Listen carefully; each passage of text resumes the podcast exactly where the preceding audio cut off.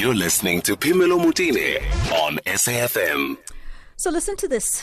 A thousand richest people, the thousand richest people on the planet recoup their COVID 19 losses within just nine months. So that has ha- already happened because we are uh, more than nine months into the pandemic, okay?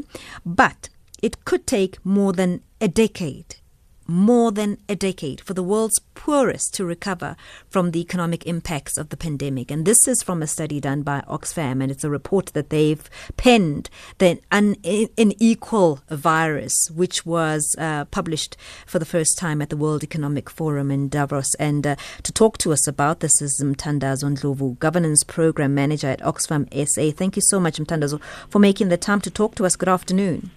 Good afternoon, Phemelo. Good afternoon to your listeners. The numbers here are, are quite staggering. They're quite frightening. And uh, you, you make mention of the fact that some of these issues are rearing their ugly heads because there are structural problems, economic structural problems that put us where we are. Certainly, indeed, we live in a world, uh, I think, characterized by broken economic systems. So, in reality, as we have experienced, I think COVID 19 is really exposing uh, the weaknesses not only in the economic system but also in the healthcare and the education systems. Uh, but also just to give context that uh, uh out of 10 out of the 1,000 uh, uh, billionaires that or millionaires that we make reference to, mm. 10 have made a profit equivalent or just above um, 500 um, billion or half a trillion US uh, dollars in just over nine months.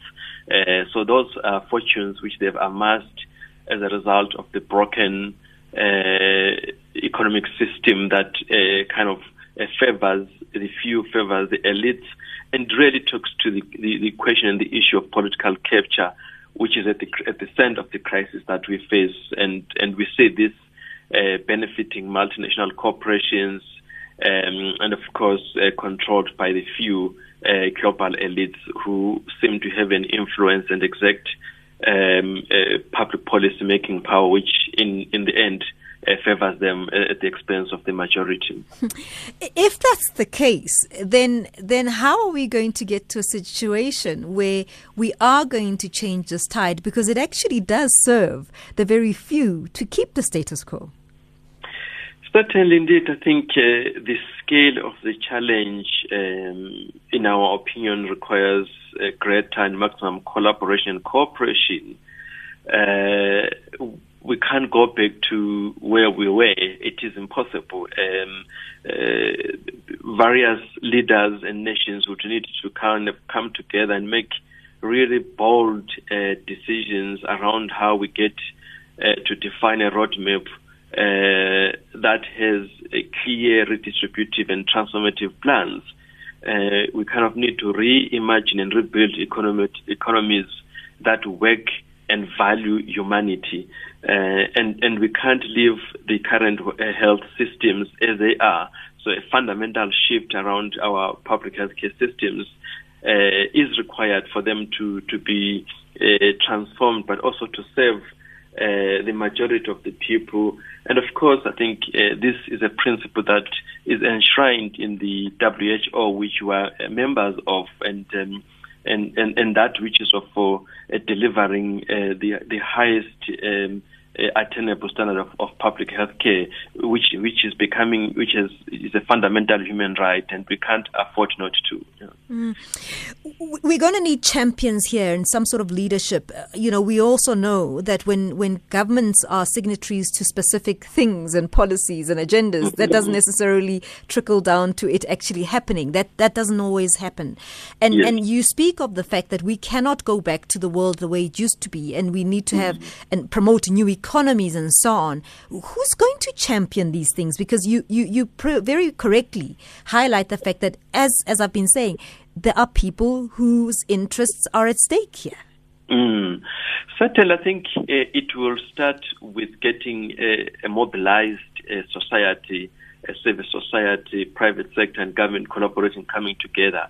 But you know that uh, there is a need to hold some of these institutions and platforms accountable. So the role of civil society, uh, the role of media is quite critical um, in really ensuring that uh, world leaders, including private sector and civil society, do implement some of the resolutions uh, in, a, in, a, in, a, in, a, way that is transparent and accountable, but also uh, just getting to ensure that uh, the world's richest, the billionaires, and everyone pays their fair share of taxes, etc. Uh, so it, it, is, it is upon uh, humanity, upon people to come together and really uh, hold these institutions and accountable to reimagine uh, a new South Africa, reimagine a new SADC, reimagine a new African Union uh, continent.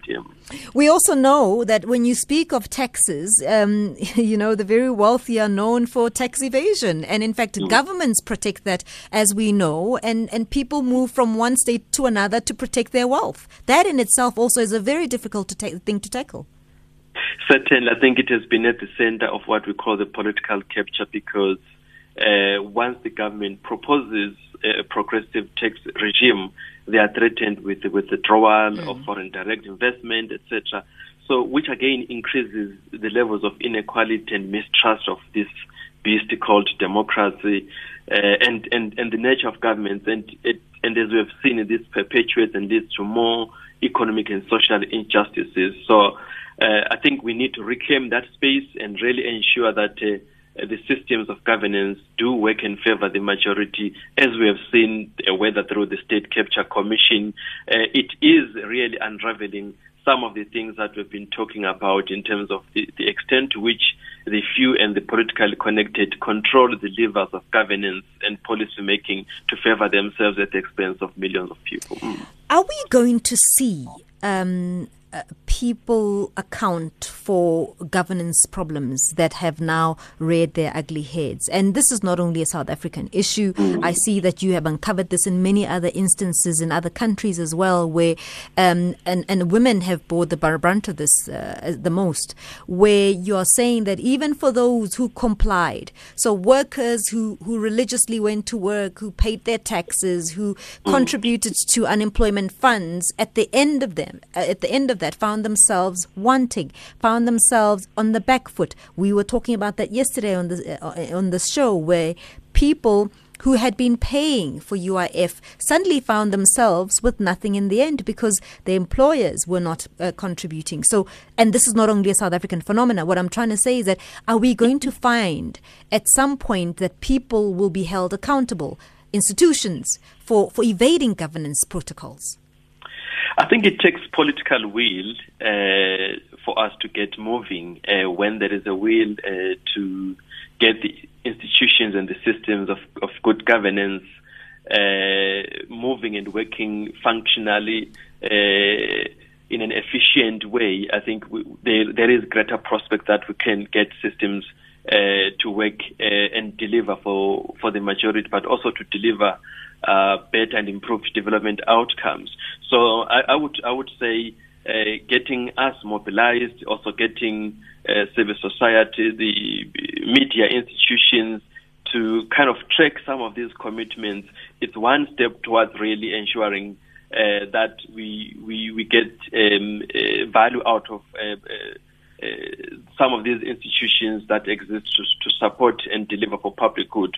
But certainly, as you say, uh, workers uh, appear to have lost, this, particularly during the pandemic, and we know that, in fact, even um, the the ILO report uh, does point to the fact that workers have lost close to 3.7 uh, trillion dollars in, in, in income due to lockdowns, and and this, if you compare to to the profits that have been made by the billionaires, so you see that. Uh, the world is still skewed in favor of the few uh, much more needs to be done to really ensure that the economies do work uh, for, for the majority, particularly as well for the workers in the informal sector, domestic workers, petrol attendants, um, uh, along the value chain of what we define as informality.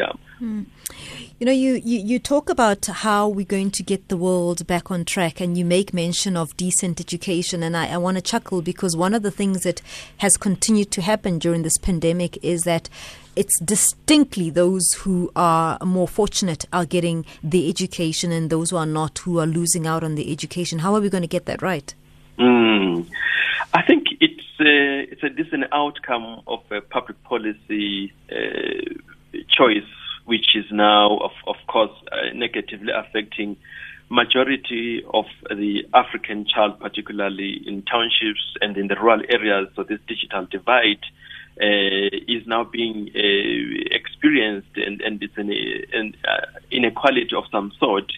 Uh, some, uh, we would be thinking along the lines of really ensuring that governments, including working together with the private sector, do ensure that there are investments that go towards um, rolling out of digital infrastructure, access to data, but also lowering the cost of data, particularly uh, uh, for the majority of the people, so that we close this gap in terms of the digital divide as it relates to uh, education. But this has only not deprived of uh, children's access to school, but also majority of um, African children coming from disadvantaged families do rely on the schools feeding programs mm. uh, for their um, uh, food and nutrition, etc. So we have seen that in some instances this has not been clearly and better coordinated, as we see with the rise of uh, cases of hunger uh, in in in some provinces, but particularly. Uh, in the in, in the informal townships and the informal settlements surrounding major cities, so that's a, an area which the government has to really focus on uh, investing in, uh, in, in ensuring that those systems for food access and access to education are not dis- not disrupted. And I think transparency in this instance will be an essential uh, element to ensure uh, and protect um, some of the resources that are meant to be invested, whether in the public sector, as we've seen, for instance, the, the reports in Gauteng, what the cost of, of uh, sanitization mm, mm, was. So. Mm.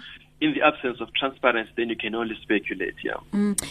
You know, institutions like yourselves are not new. You've been around. You've been showing us a lot of, uh, you know, some of the things that you're talking about now are not new. So that reflection has been happening over time what impact do these kind of reports have essentially um, mm. on governments and on the very people that you're talking about you know tax people who are evading tax and so on the super rich? Do these land do you get an audience? Do do these have impact ultimately for the people who need it most? Uh, incrementally i would believe so. Um, we launched these on the sidelines of global yeah. uh, events so that at least we're able to contribute to agenda setting and bring to the fore some of the issues that would need a collective uh, effort. So some governments are receptive, private sector uh, actors, some are starting to be receptive, others are still pushing back, uh, of course, challenging our reports and, and, and for us, I think that is the whole idea is to generate evidence so that we're able to contest and contribute to, to public policy making at both national but also at a multilateral level. Yeah. Mm. Thank you so much. I mean, I just uh, want to know where people can access this particular report. It's a big one. Um, is there um, yes. a condensed sort of one that people can access? Certainly, they can visit our website, oxfam.org.za. I really appreciate the time you've given us. Mthandazo who's a governance program manager at uh, Oxfam uh, SA. And that report will also give you um, those details on our social media platforms as well.